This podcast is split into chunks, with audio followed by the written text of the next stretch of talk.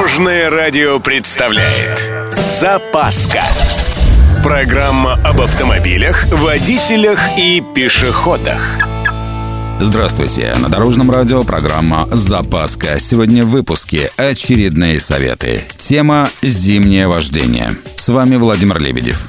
Поехали!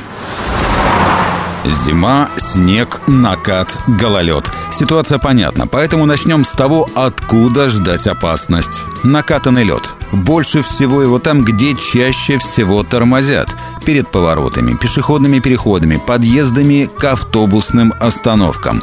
Особое внимание – мостам, тоннелям, въездам и съездам с эстакад.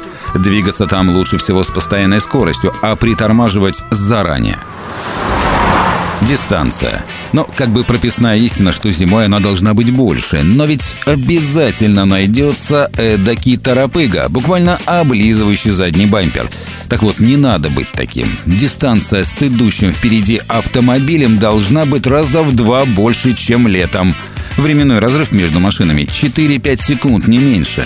Слишком отставать тоже не стоит, иначе тот же самый Тарапыга обязательно решит вклиниться. А это риск сразу для трех участников движения. Самый большой секрет. Не надо смотреть только на машину перед вами. Конечно, надо держать ее в поле зрения, но гораздо лучше смотреть дальше на 4-5 машин вперед. Так вы увидите опасные участки дороги еще до того, как на них попадет автомобиль, за которым вы едете. Если вы еще при этом прогнозируете поведение впереди идущих водителей и адекватно реагируете, вообще идеально.